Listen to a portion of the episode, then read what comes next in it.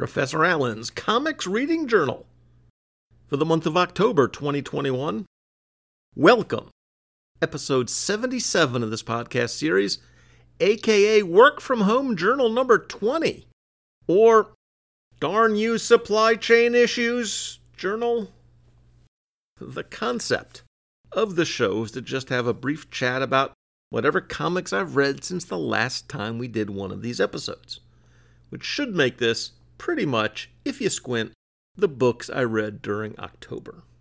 These books are listed weekly in blog posts at eyesandearsblog.blogspot.com, and I regularly repost them on my Facebook and Twitter, so you can find those.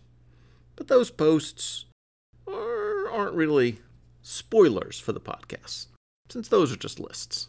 And here, there's a little more review, a little more critique, and a little more discussion. But first, a little feedback.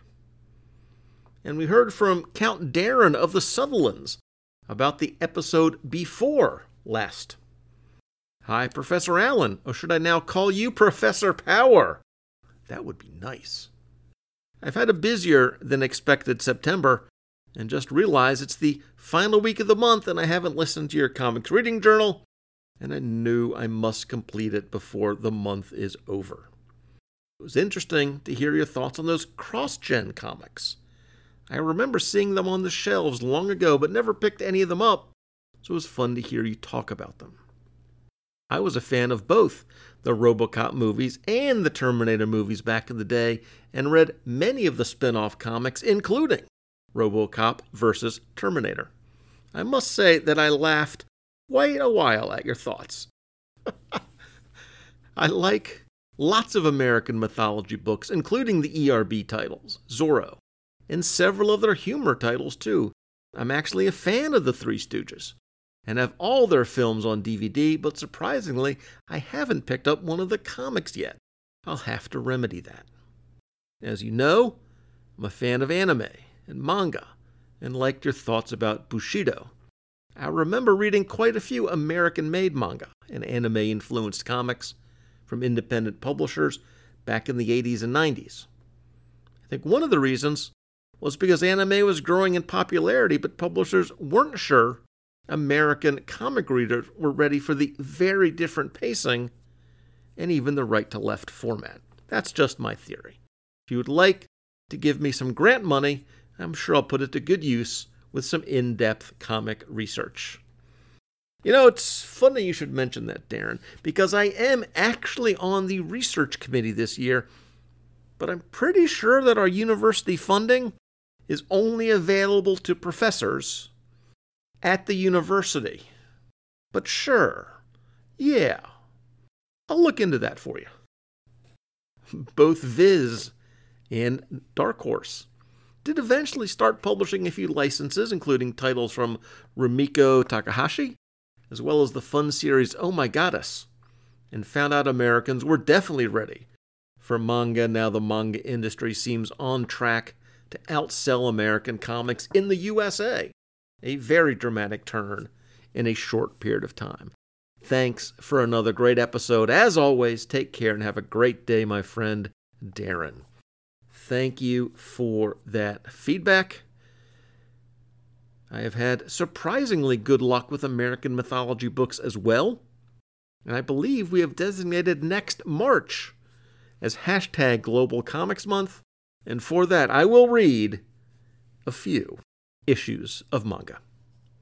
The Twitter post for last episode included a cover of a Warlord issue, and the Twitter for Darren and Ruth's Warlord Worlds podcast approved. Charlton Hero said that he loved Warlord and remembered buying that specific issue in mint condition and thinking he had hit the jackpot, which he had. Ed Moore said he appreciated the Boom Addiction shout out, of course. Sir Luke of the Upstate brings together two of his favorite interests in this message comic books and Euro heavy metal. Professor, hearing your hashtag Fantasy Comics Month literary exploits brought to my mind some lyrics from the Helloween song Keeper of the Seven Keys. Put on your armor, ragged after fights. Hold up your sword, you're leaving the light. Make yourself ready for the lords of the dark. They'll watch your way, so be cautious, quiet, and hark. Fantasy, whether it be of the high or low varieties, sword and sorcery, fairy tales, ancient worlds, urban fantasy, and so forth, is to me one of the most perfectly suited genres for comic books. The ongoing nature of American comics suits long, sprawling epics, and the trappings of the genre can easily be presented with pencil and ink. Larger than life heroes and heroines are part and parcel of the medium, as are creepy monsters and weird enemies. Roy Thomas was onto something when he thought that Conan and other barbarian characters would be a good fit for four color comics. I really dug your mix of more expected titles such as Warlord and Sword of the Atom, along with less mainstream but still fantastical books like A Distant Soil and ElfQuest. I remember reading about both of those when I was an impressionable teenager, but back then for me it was superheroes or bust. As such, they are both on my ever growing to read list. You know, once I finish all 300 issues of Cerebus.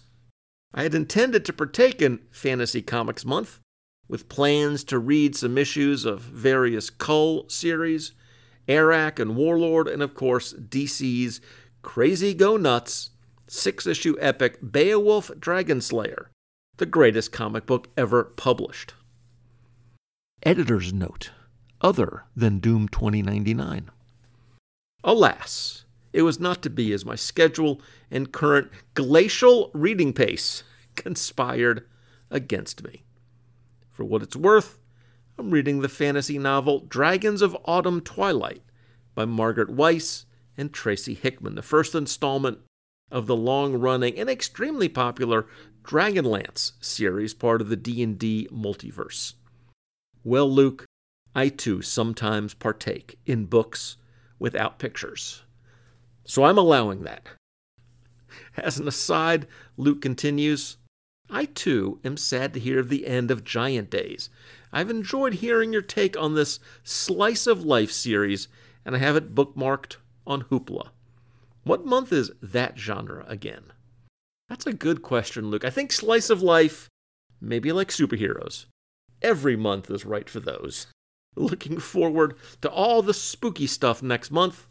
I myself have broken out Showcase Presents Ghosts Volume 1 and my reprints of the first five issues of EC's The Haunt of Fear. Here's hoping I can find time to actually read them. Thanks, Luke. No, no, no, my friend. Thank you, Luke. Drew from Comics for Fun and Profit said he agreed with me about the last issue of The Many Deaths of Laila Starr I also think I enjoyed it. That was exactly my take. And Sir, Sir Martin of Gray, said it was lovely to have a new comics reading journal, then realized with shock that he did not offer feedback on the episode prior to that. A Jack Kirby special? I'm there. Except that I wasn't. You are allowed to take vacations, Mart. Literal actual vacations like you did that month, and also vacations from leaving feedback. But he did have thoughts on the September episode. I'm glad you enjoyed the Atlantis Chronicles. I finally decided to buy the lot in a Comixology sale a few years ago and managed to read a whole issue. It's very pretty, and I imagine it worked very well in terms of narrative themes and characters, but I found it really boring. Also, so much lank, wet hair. I adore Gil Kane's art, and the shock of Jean Loring's cheating grabbed me. But then, sort of the Atom was all titchy barbarians. What's the point of the Atom when he spends all his time at the same size as everyone else in the entire book?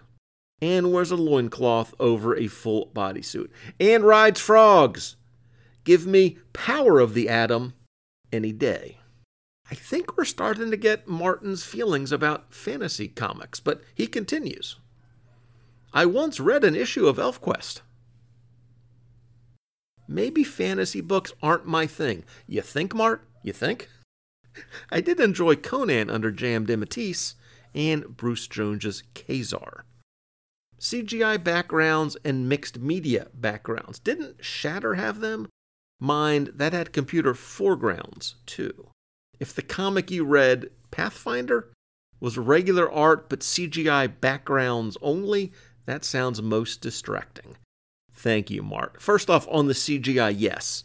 Uh, Shatter was fully digitized, fully computerized comics, and it was the mix of CGI and traditional comic art that threw me off that other comic. I think it was Pathfinder, yes. And that is the downside of all this alternative comic stuff. I am committed to that, but I understand that comic book fans are predominantly superhero fans, including me. Some genres will work for more comic books than others, again, including me. And for some, those sections will not be quite as long as the one for fantasy. I do wonder if fantasy is the most divisive of these genres, maybe along with war. I guess we'll see. I mean, in terms of the types of comics that you either like or you can't stand. And when this rolls around again in 2022, Mart, you might want to pencil in September for your next long vacation, because that will again be Fantasy Comics Month. And we have the triumphant return of. I am Michael Bailey. Yes, Mike. Yes, you are. Professor. Even though you gave me an excused absence, I did miss the August edition of the show, so my bad on that.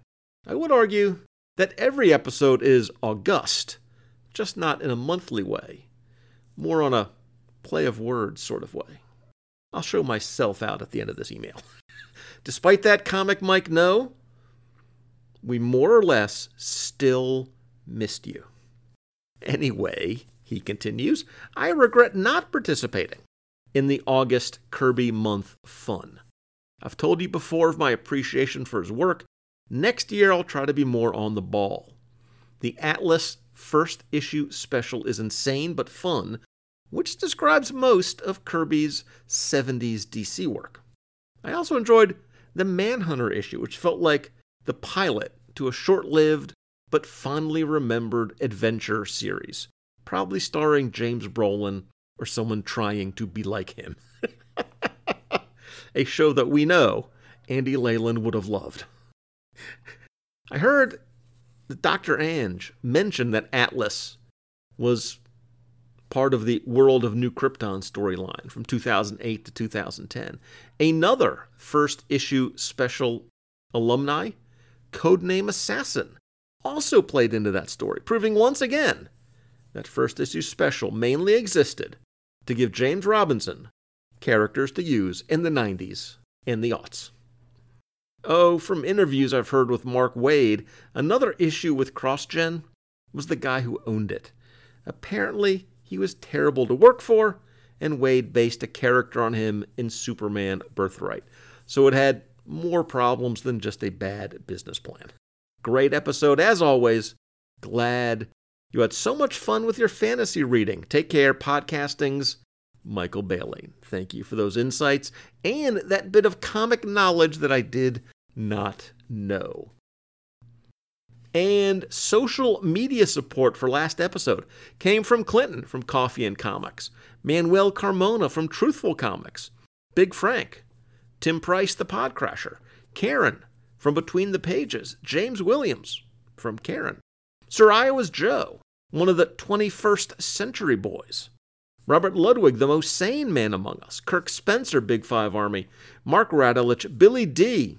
from Magazines and Monsters, Dave's Comic Heroes blog, The Telltale Mind, Chris Lydon, Siskoid, Scott Santorelli, Chris from Professor Frenzy, It's a Show, voice actor, Gene Hendricks, King Dinosaur, Dr. G, the man of nerdology, Dell Dracula, Vic and Phoenix, and our reigning listeners of the year, the Sutherlands, from the Rad Adventures Network. And now, On the books that I read last month, as I do on this show, I'm categorizing these books. And first are the issues that I read specifically for podcast appearances the homework books. For Quarter Bin 174, I read Batman Gordon's Law number one. I liked it enough that when hashtag Crime Comics Month rolls around next year, I plan to knock out the rest of the miniseries. And for the next issue of Doomspeak, I read The Thing number 12, although that episode has been pushed back another month. And I have a batch that is sort of a follow up for a recent pair of quarter bins, and then also a comics reading journal, I guess, where I read more from that line of characters, the MLJ characters.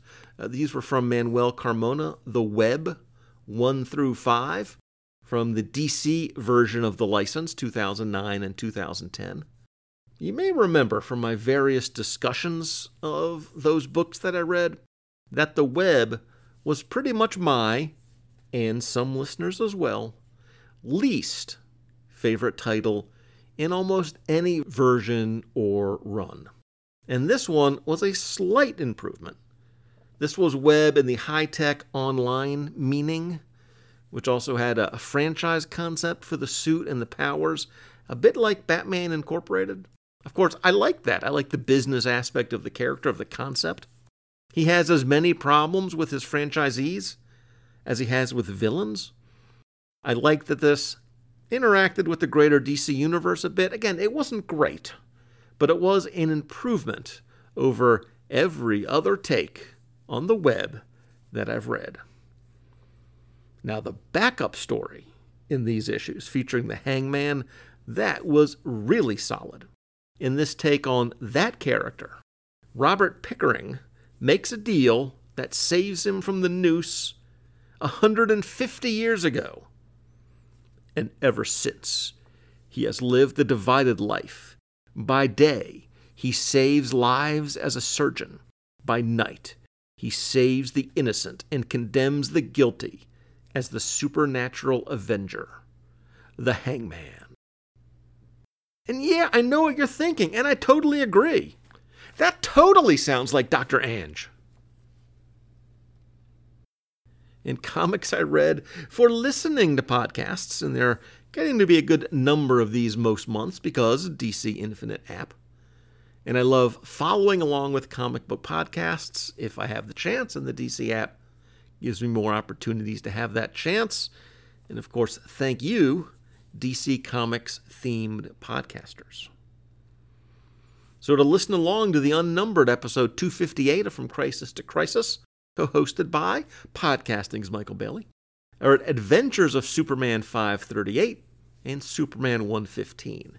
In these, Lois leaves Metropolis, which means that she has also left Clark. And then Superman gets some counsel, advice from the Hairies in the Mountain of Judgment. That was an unexpected turn.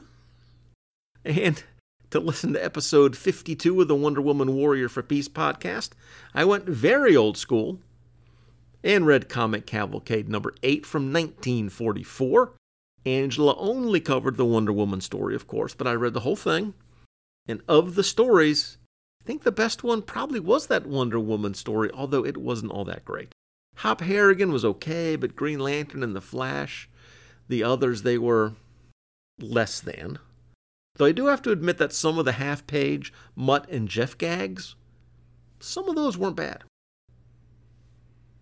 And to listen along with episode one of season two of Herman Lowe's Long Box of Darkness podcast, I read Swamp Thing. This is volume one, issues nine and ten, a strange couple of stories, including Swampy running across an alien being. Some very appropriate October hashtag Horror Comics Month reading.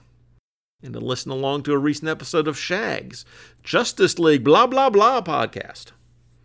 I read Justice League Quarterly number one, which he covered on the show with our good friend Sir, Sir Martin of Gray. And for listening along with episode 29 of the Long Box Crusade, I read Blue Beetle number one from the new 52 era, which was a title that I was not reading at the time. And to listen along with Billy and Herman on their podcast, A World of Fire, episodes 19 through 21.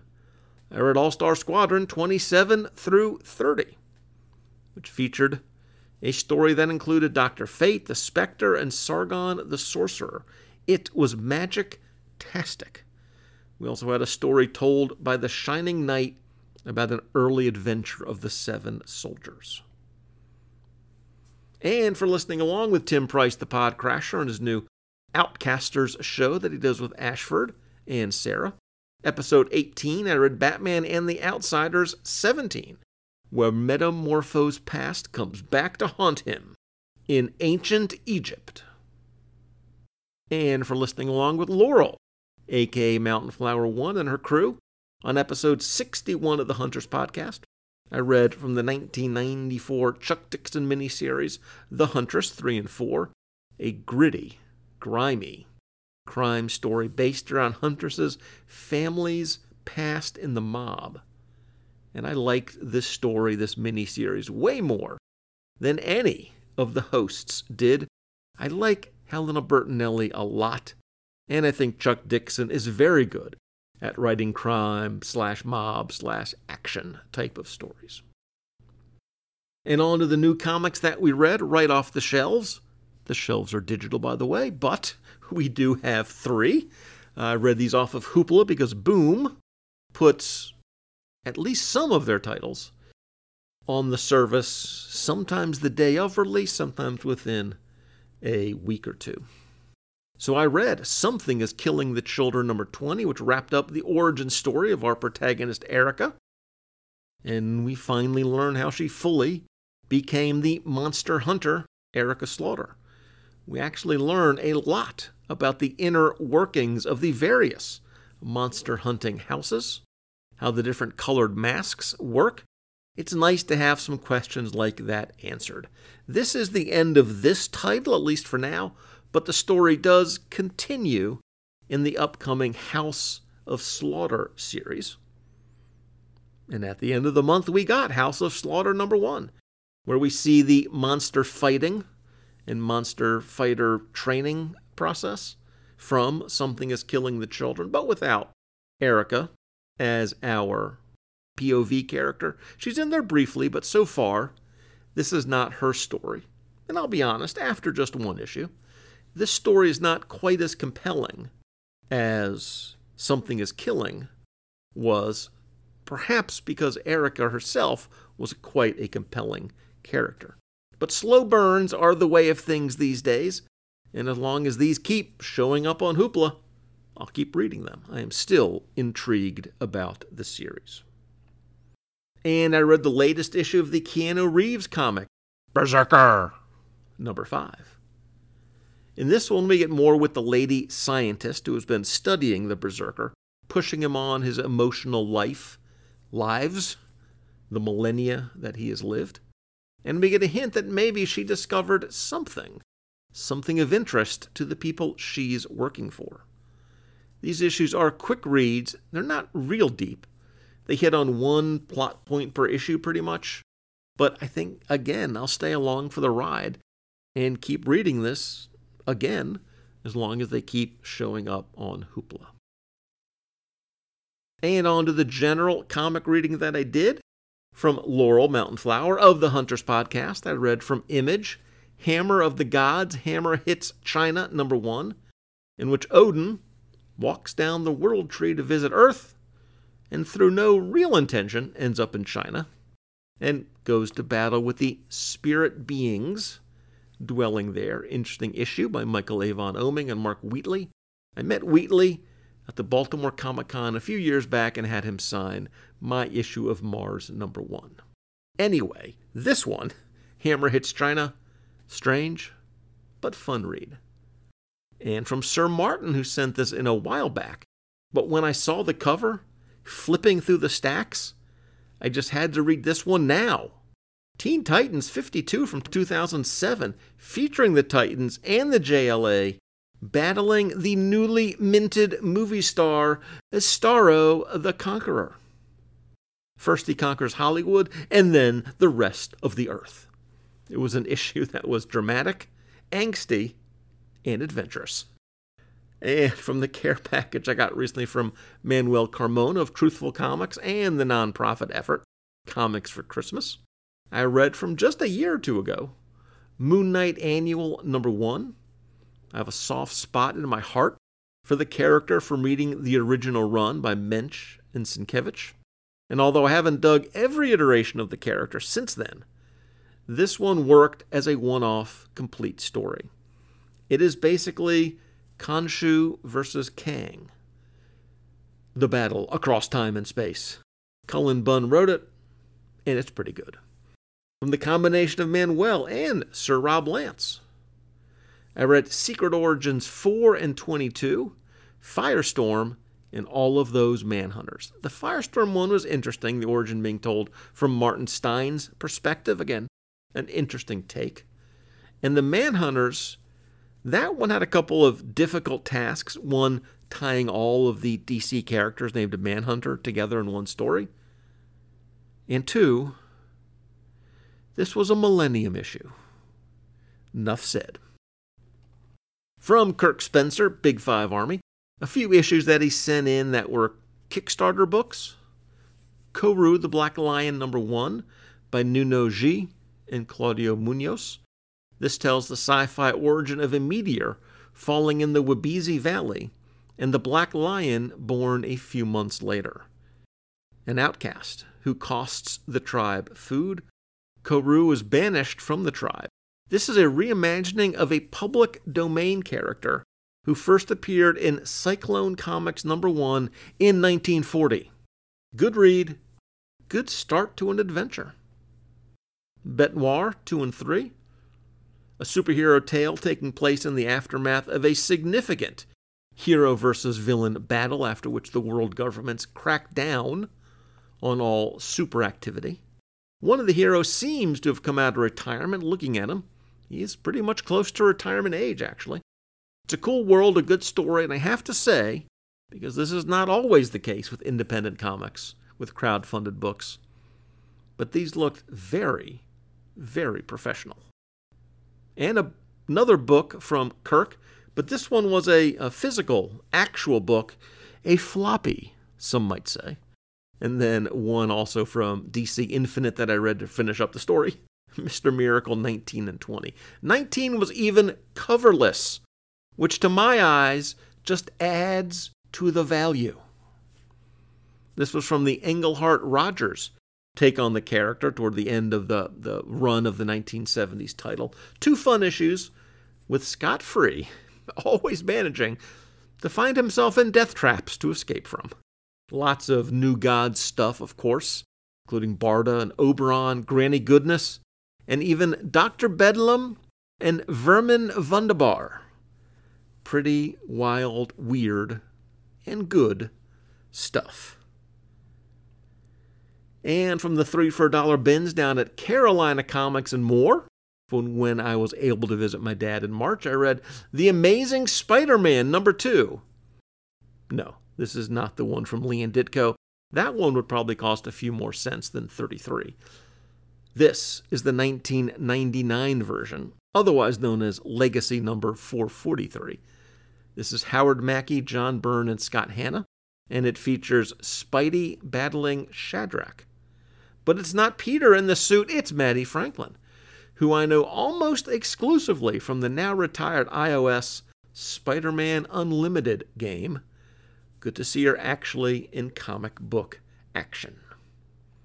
And from the 50 cent bins at Pulp Reality, I read Marvel Double Feature number 7 with reprint stories featuring Captain America taking on the Tumbler and Iron Man battling the Melter.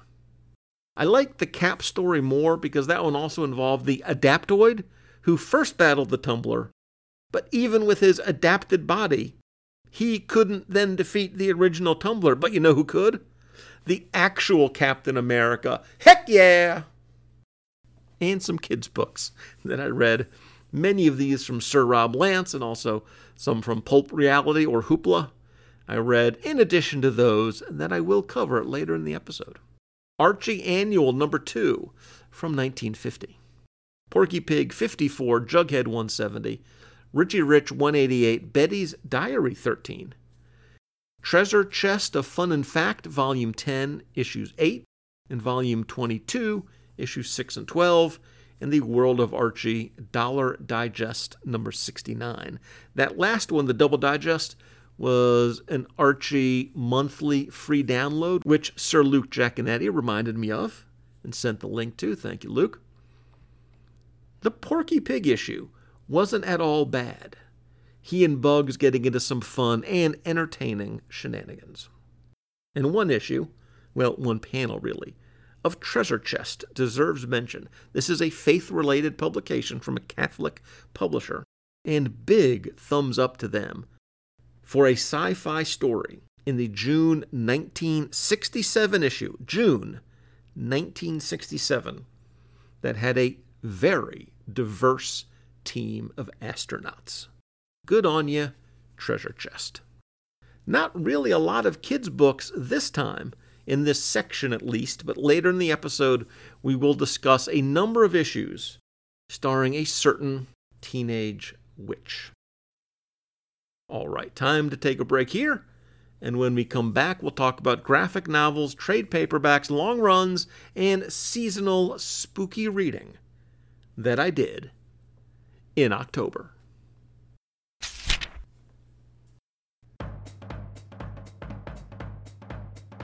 Need a podcast talking about weird stuff?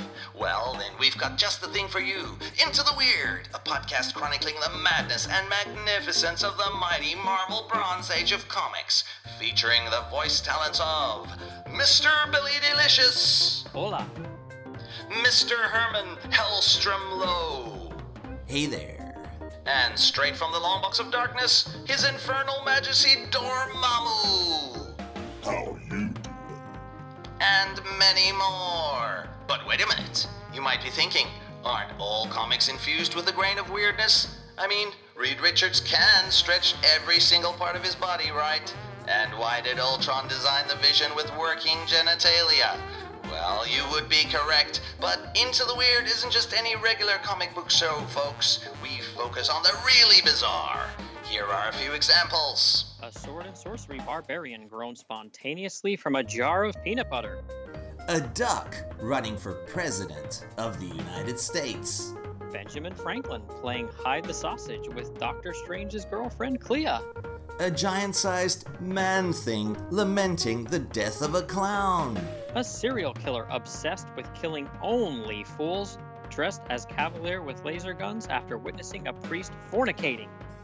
And so much more. So if you like the wonderful weirdness of the Bronze Age from 1970 to 1985, and characters such as Ghost Rider, Morbius, The Defenders, Man Thing, Son of Satan, Skull the Slayer, Killraven, Howard the Duck, and the weird granddaddy of them all, Dr. Stephen Strange, then this is the show for you. ITWs on iTunes, Stitcher, Podbean, and TuneIn. Hit subscribe and join us for a comic filled jaunt into the weird.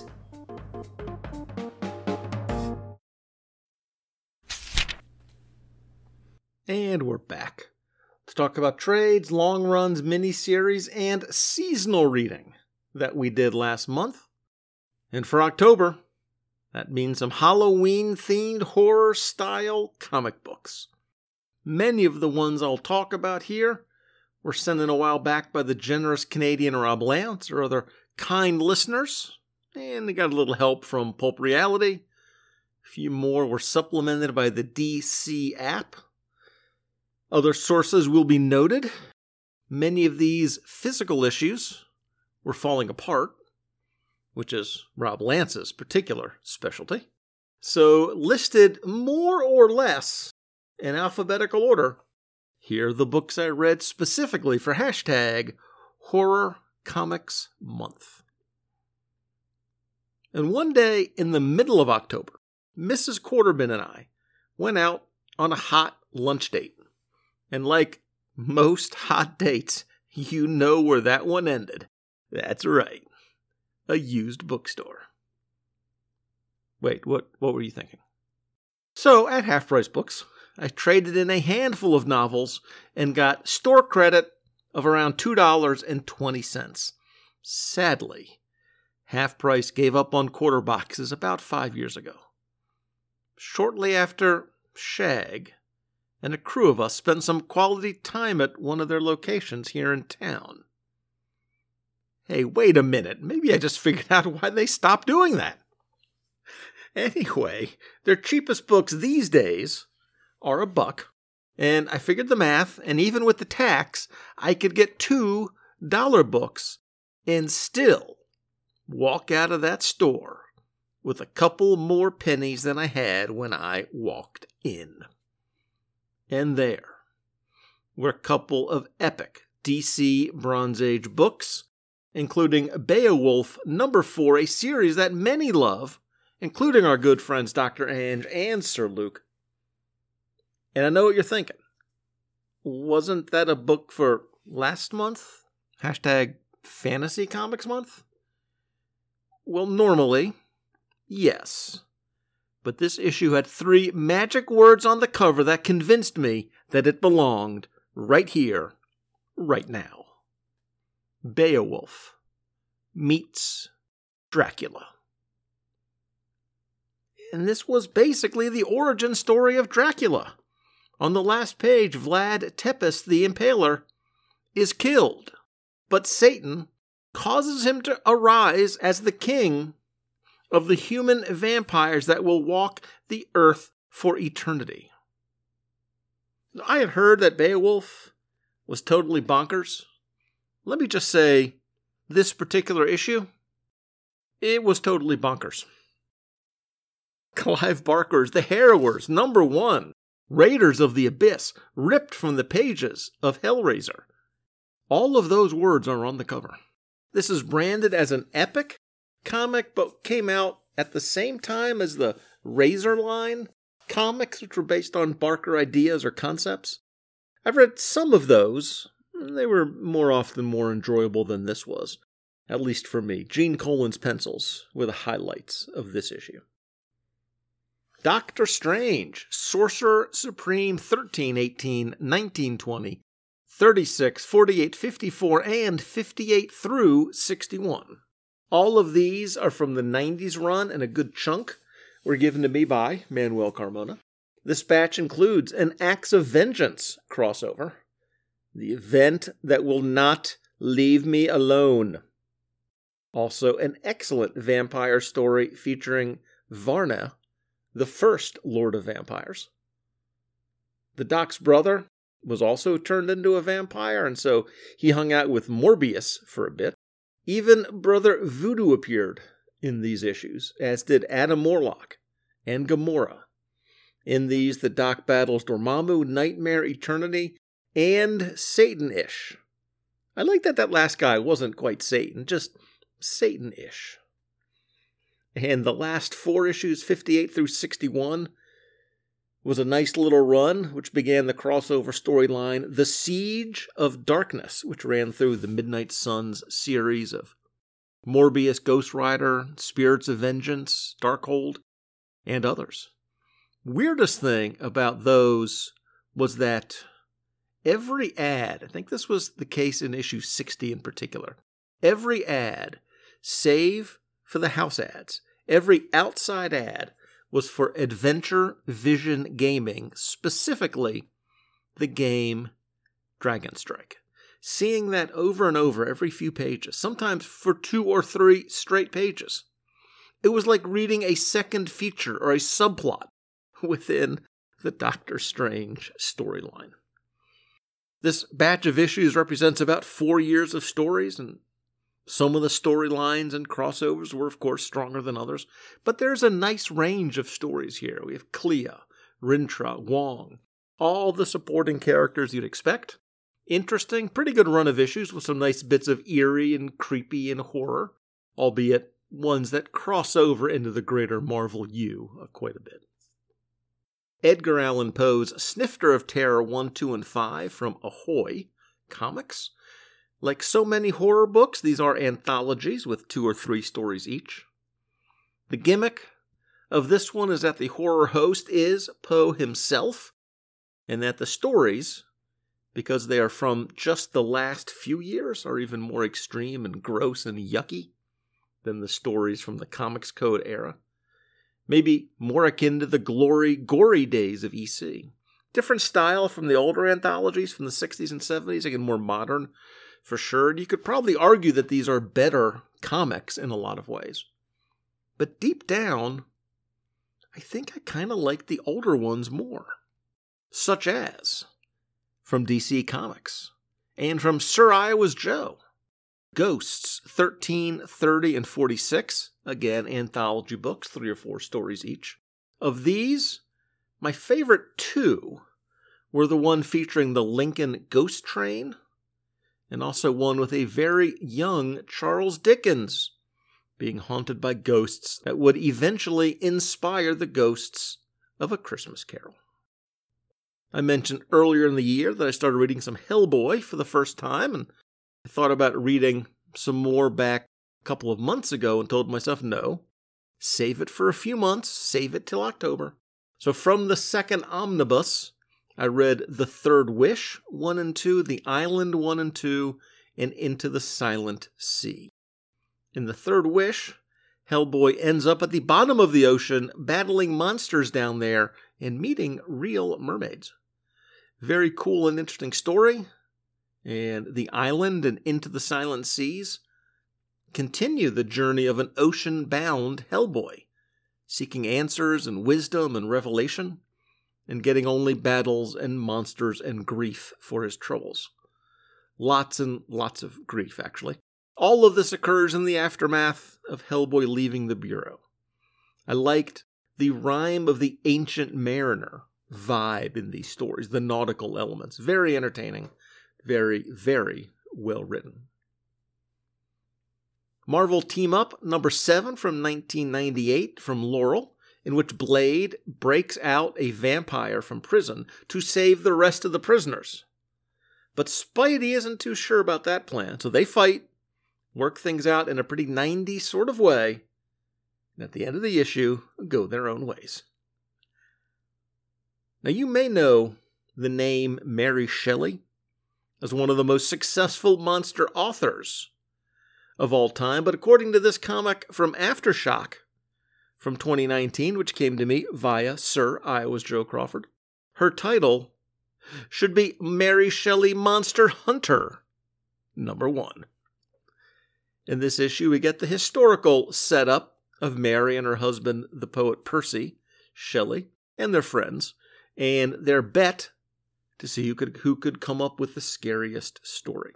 In this fictionalized version, they end up spending a night at Frankenstein Castle, and in investigating strange bumps in the night, on the last page, Mary Shelley runs into Dr. Frankenstein. Dr. Victoria Frankenstein. Good setup, dramatic ending, very fun issue. Pep Digital 107 Sabrina's Magic School and Pep Digital 26, Sabrina 50 Magical Stories. Halloween in general is a common topic for Archie stories. I joke that it's one of the four seasons that happens in Riverdale back to school, Halloween, Christmas, and summer. Those seem to be the only four times of the year. And of course, in Sabrina, you have the perfect Halloween character. Both of those were very fun collections. And those uh, PEP digital collections led me to grab the earliest issues of the 1971 series, Sabrina the Teenage Witch 1 through 10. These are giant issues, which for a floppy means 48 pages. They're a little bit more, you know, obviously serious is not quite the right word, but these are more like life with Archie stories. There's some adventure in here, usually an 11 or 12 page sort of horror tinged adventure story to balance out the wacky and the humorous stuff. It is an interesting mix, and it does make this title stand out from much of what Archie was offering around this time. My favorite one was Sabrina and the Archie gang helping a poor youth who stole the hubcaps from the Archie's band van. And they helped set his family on a different path. Many, many stories about Sabrina not being a good witch, i.e., being a good person, and getting into trouble for that. Those led me to the early 2000 series, and I read Sabrina 36, 55, 61, and 82. The early 2000s are not my favorite era for Archie comics. Character models were all changed, and this era of Sabrina was based on the TV show, but not with the likenesses, except for Melissa Joan Hart's picture, which appeared in the corner box of the issues, which just added to the confusion. Now, of these, I have to say issues 61 and 82 stand out because it was part of a very long run where Sabrina went for a manga style to the art and the stories. And at least in those issues, the sort of off model art made sense to me. It, it, it, it worked in that setting.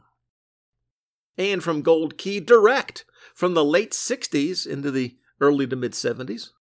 Ripley's Believe It or Not 10, 16, 27, and 63.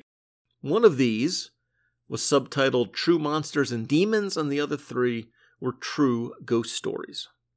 Ripley's Believe It or Not was for a long time a really well known brand, a long series of comic strips, comic books, plenty of other places as well. It's kind of a shame that that name pretty much means nothing these days. Among these ghost stories, my favorite one, for reasons which will become clear as I explain it, was the university founder and benefactor whose will required that after his death he be stuffed and his remains be present at all college board meetings. Make your own joke about brain dead professors or associate deans, but like I said, that one really spoke to me uh, personally. Uh, the Shadow 10 and 11 from the DC version of the title from the 1970s. I remember in the early 70s, our whole family listening to old radio shows of The Shadow. I don't know if that was on like a public radio station or if this was from old records from the public library. But The Shadow and Lone Ranger are distinct, memorable parts of my childhood. And these two stories by Denny O'Neil fit right into that pulpy mode. Good reads, especially number 11, which brought in The Avenger from Justice Incorporated. And they were not pleased to work together. They did not trust each other one bit, even after concluding a successful mission. And from the DC Infinite app, which has been adding more and more of the horror books over the years, I read a complete run of a series that I don't know I'd ever heard of before Tales of Ghost Castle 1 through 3. Three stories in each one, sometimes with a humorous one pager, all hosted by Lucien, who I know just from Sandman, I think. These were not great stories. It tried to be lighter, I think, but only one story out of the nine really worked for me, and that one scientists are studying snakes and, and venoms, and the lady scientist ends up drinking one of her highly untested serums after being bitten, and it turns her into a snake. And her boyfriend, the other snake scientist, just tosses her into the snake pit with all of the others. Torture. And from a Marvel Essentials in classic black and white, I read The Tomb of Dracula 26 through 30 and also Giant Size Dracula 2, 4, and 5. I read Giant Size 3 last year sometime, so I skipped it in, in this read through. Excellent stuff in here, of course. Gene Colan's art is eerie and atmospheric, of course, and is even more so in the black and white. A nice range of stories with Dracula in his proper evil attitude. No sympathetic villain here. He is the Prince of Darkness and loving it. There's a run in the regular Tomb of Dracula series that includes a storyline of Dracula falling in love, a situation that ends tragically, although in a different way than I expected. And we even get a brief appearance from Blade in one issue. All in all, dramatic stuff, a compelling lead character. And of course, like I said before, in black and white, these stories are especially excellent. And a Kickstarter book that I got from Kirk Spencer Vicious Circus Halloween Special 2021. A very good, creepy little tale about a town in which children have disappeared during Halloween over the years. But this year, they are finally going to catch the bad guy. Or are they? And lastly, Weird Mystery Tales number 12 from DC from 1974. This one sent in by Sir Rob Lance. Has three stories in it, and by far the best one is the Jack Oleck and Abe Ocampo story. In it, a man is tormented by dreams of a frightening character, hunched and drawn and just scary looking. And in his stress and strain, the man stops sleeping he stops eating. He treats himself terribly. Until one day he catches a sight of himself in the mirror, and he is the hunched, drawn, frightening creature from his own dreams. To me, the best quote unquote weird stories are the ones that you can imagine being a Twilight Zone episode. And that one in particular definitely could be. Good batch of reads for hashtag horror comics month. I promise, Sir Martin, from here on in, for the rest of this episode, it's all superhero comics. Okay, except for this first one, but you could argue that this guy is a superhero. Because this is another bit of seasonal reading of a type, thanks to Hoopla, which does some of its recommendations based on pop culture events. of course, in October, that included promoting a selection of Dynamite's James Bond comics. I've read and enjoyed two prior miniseries, and last month I read, and spoilers, enjoyed James Bond Black Box 1 through 6.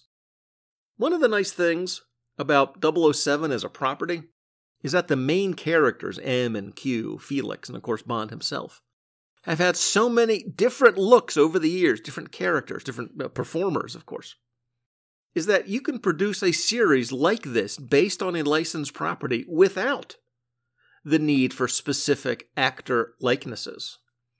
A good looking English gentleman in a nice suit? Okay, I can believe that's Bond, because I've seen so many other versions of him. And I imagine that makes producing the Bond license a little less expensive than properties that would necessitate payments to performers. And within the world of these stories, there actually is a consistent art style and consistent character models for all the important people. But what I'm saying is they don't have to look like the actors for that to work. In this one, Bond is tasked to take out a Japanese mobster who's working on stealing important data from the internet for purposes of blackmailing VIPs, especially of a political nature, around the globe. Good idea, good story, and we get a good new Bond girl here, a redhead, who used to work for British intelligence a few years ago. Presumed dead, but she's not dead. And Bond isn't totally sure whose side she's on. I also picked up Noir 1 through 5 from Dynamite, which features the classic characters Miss Fury and the Shadow, and a new creation, the Black Sparrow. This new gal is a mercenary of sorts, a thief for hire. But after she double crosses a client and they come after her, she enlists Miss Fury and the Shadow for protection. Because if one femme fatale is good, two is gonna be great. Actually, the shadow is not in this for the action part of the adventure. He sort of almost serves in the framing sequence of the story. It's it so it is a team up of reluctant lady leads. And it was a pretty fun story. I've read some Miss Fury before and I've enjoyed that. And this was another fun, old school adventure story.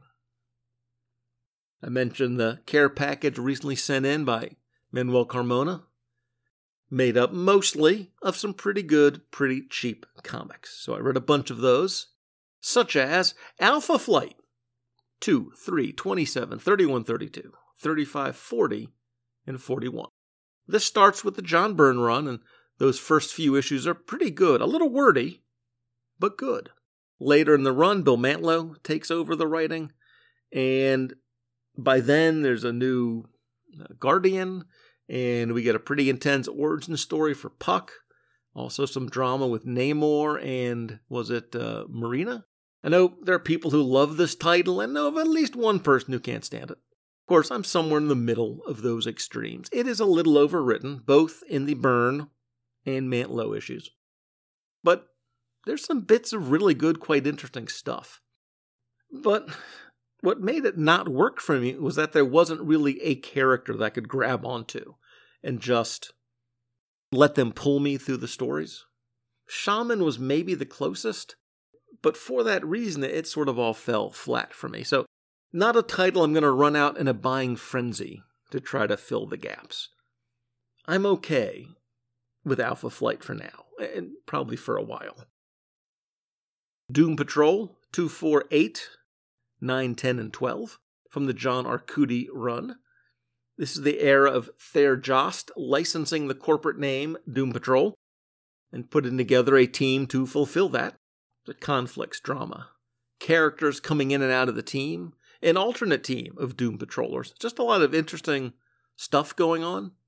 Then around issue 8 or 9, Dorothy Spinner appears, as do many of her imaginary friends.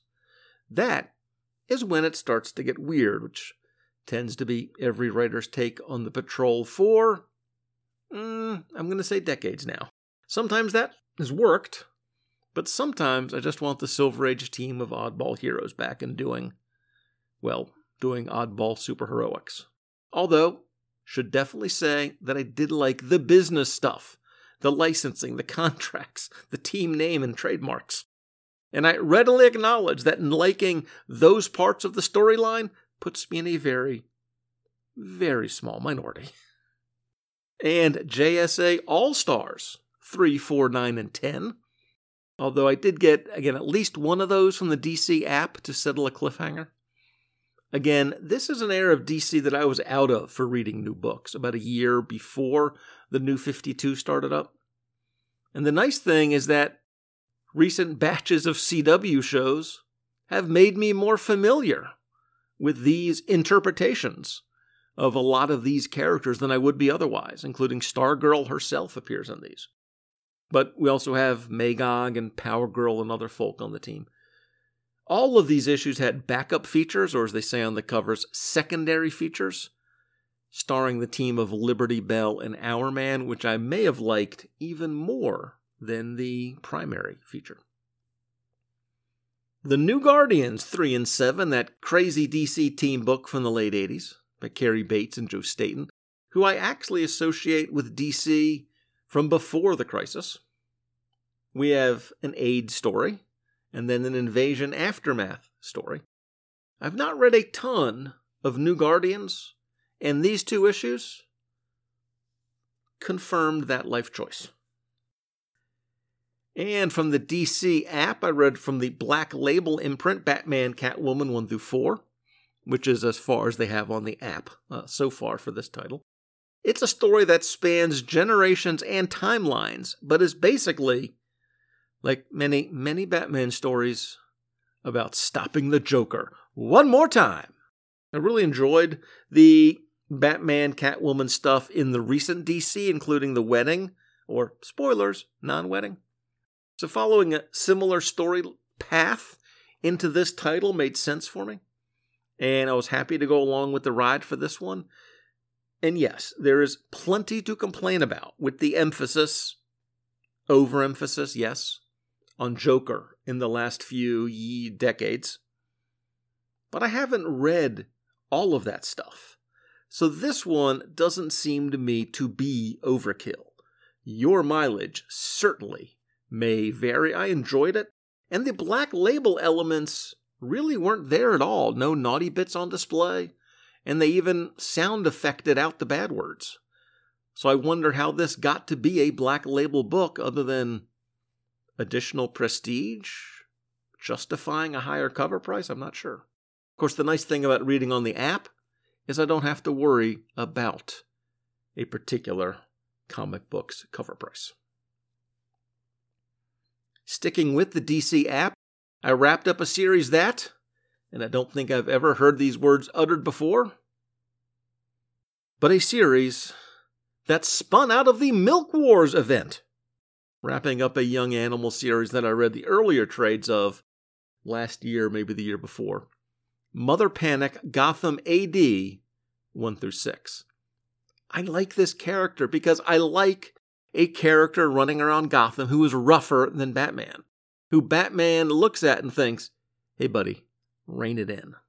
In the usual mainstream DC world, that's the Huntress, but here it's Mother Panic. If there is a theme to these, it's the notion of sidekicks and legacy. In this alternate reality, Jason Todd is the only remaining member of the Bat family, and he's gone a little around the bend. So Violet, aka Mother Panic, has to deal with him, the Joker and his legacies, her own family, albeit from another dimension, and Fennec Fox, her own sidekick, who wants to join her in bringing a more murderous vibe to the heroing game. Nothing in Young Animal was awesome to me, but along with Cave Carson, Mother Panic was the one that worked well for me most often and this was a solid enough wrap up for the character. And I think that's everything. In terms of my favorite reads of the month, some of these are from hashtag horror comics month, of course, such as Tomb of Dracula, Hellboy. That issue of Beowulf was just wild fun. And then I also enjoyed Noir and the James Bond mini. But in terms of my absolute favorite, I'm going with a current book, one which certainly does have a horror tinge. Something is Killing the Children, number 20. Favorite read of October. Next month, I'm not really sure what I'm going to be reading other than a whole bunch of war books for November. But other than that, who knows where the comic book muse will lead. But whatever I do end up reading, I will be here to talk about those books, the books that I read in November, and that episode ought to be out sometime in early December. Feel free to let me know what you think of this episode, what you think of any of these books that I mentioned, especially if you've read any of them. You can send that feedback via email, relativelygeeky at gmail.com or as a comment on the Facebook or blog post for this episode. The blog is at relativelygeekypodcast.blogspot.com. And you can follow the network on Twitter at relatively underscore geek. And of course, the network has its own page on Facebook as well. Come join us. All are welcome. Thanks for listening, and keep the pages turning.